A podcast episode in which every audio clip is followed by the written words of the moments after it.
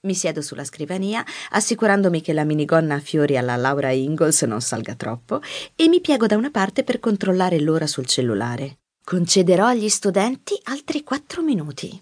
È il primo giorno di lezione e nonostante siano quasi tutti dell'ultimo anno, dubito che abbiano mai messo piede in questo scantinato sperduto.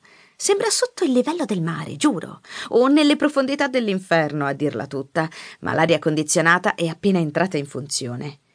Ci sono 19 sedie occupate e 27 nomi sulla lista degli iscritti. Non posso fare a meno di sperare che un numero dispari di loro abbandoni il corso. Odio avere un numero dispari di studenti. Complica la vita quando bisogna lavorare a coppie. La porta si apre ed entra il mio assistente. Ehi, Cole! dico. Ciao Inga, dove siamo? Ventimila leghe sotto i mari? mi chiede guardandosi intorno confuso. Ah, non me ne parlare. Mi sono dovuta lasciare dietro una scia di arachidi caramellate per poter ritrovare il mio ufficio. Perché arachidi caramellate? Perché se devo sprecare del cibo preferisco che sia qualcosa che non mi piace granché. La porta si apre di nuovo ed entra lo studente numero 20. Sembra esausto, trafelato, ma quando si accorge che lo stiamo osservando, sorride timidamente a me e a Cole. Prende posto vicino alla porta, accanto a uno studente dalla faccia arrabbiata e a una ragazza che sembra più giovane e più nervosa degli altri. Per un battito di ciglia i suoi occhi incontrano quelli della ragazza, prima che entrambi arrossiscano e distolgano lo sguardo. Controllo l'ora ancora una volta e mi schiarisco la voce. Questa è la parte che mi riesce peggio. Insegno già da dieci anni, ma ogni semestre mi sembra di fare un casino con il discorso di presentazione. Mi sforzo sempre di fare la simpatica, mm, forse troppo. Ho 36 anni, cosa cerco di dimostrare? Ehi, ragazzi! esordisco schioccando le dita e facendo una smorfia tra me. Evidentemente ho visto troppe repliche di Happy Days. Che il corso cominci! aggiungo battendo le mani. Eh, almeno non ho detto che la festa cominci, come mi è capitato di fare una volta, per poi partire per la tangente dicendo che scrivere può essere una festa e che è uno spasso anche se non ci si scola a barili di birra e non si balla. Gli studenti mi guardano tutti con attenzione, a parte il ragazzo arrabbiato. Si gratta un orecchio e alza gli occhi al cielo. Hm, immagino non sia un grande fan di Happy Days. Mi chiamo Inga Myerson e lui è Cole, il mio assistente. Ho un vuoto di memoria.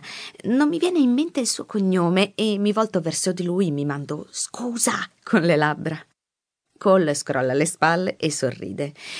E nel caso vi siate trascinati delle profondità di Narnia per errore, questo è il corso di scrittura creativa. Comincio la mia solita tiritera sulla scrittura creativa e mentre parlo distribuisco il programma. Metto il pilota automatico e cerco di individuare i due studenti che vorrei si mettessero insieme questo semestre. Devo ammettere che ho un certo fiuto per questo genere di cose. È cominciato tutto quando ero l'assistente della mia professoressa preferita durante la specializzazione. Diceva che le piaceva pensare agli studenti come a un intreccio di storie diverse e si divertiva a scriverne una nella sua mente durante lo svolgimento delle lezioni. Io ho fatto un passo in avanti e ci ho aggiunto una punta di romanticismo. Due ragazzi che frequentavano il mio seminario verso la fine degli anni 90 adesso sono felicemente sposati e hanno due figli. Sono la mia migliore intuizione, ma quasi ogni semestre vedo coppie che finiscono almeno per flirtare a lezione. Segnerò le presenze perché vorrei imparare bene i vostri nomi. Arriveremo a conoscerci sempre meglio a lezione, quindi spero che l'idea non vi dispiaccia. È impossibile diventare scrittori tutti insieme senza conoscerci almeno un po'. Lo studente arrabbiato si chiama Victor. Me ne ricorderò. La ragazza nervosa è Azalea, ma mi corregge subito. Solo Lea va bene. Questa precisazione sembra tranquillizzarla un po'. L'ultimo ragazzo che è entrato in classe si chiama Gabe. C'è una pacatezza in lui che mi piace. Ha il tipo di postura che mi fa venire voglia di dirgli di raddrizzare la schiena ma sono sicura che abbia una madre che non manca mai di ripeterglielo appena lo vede.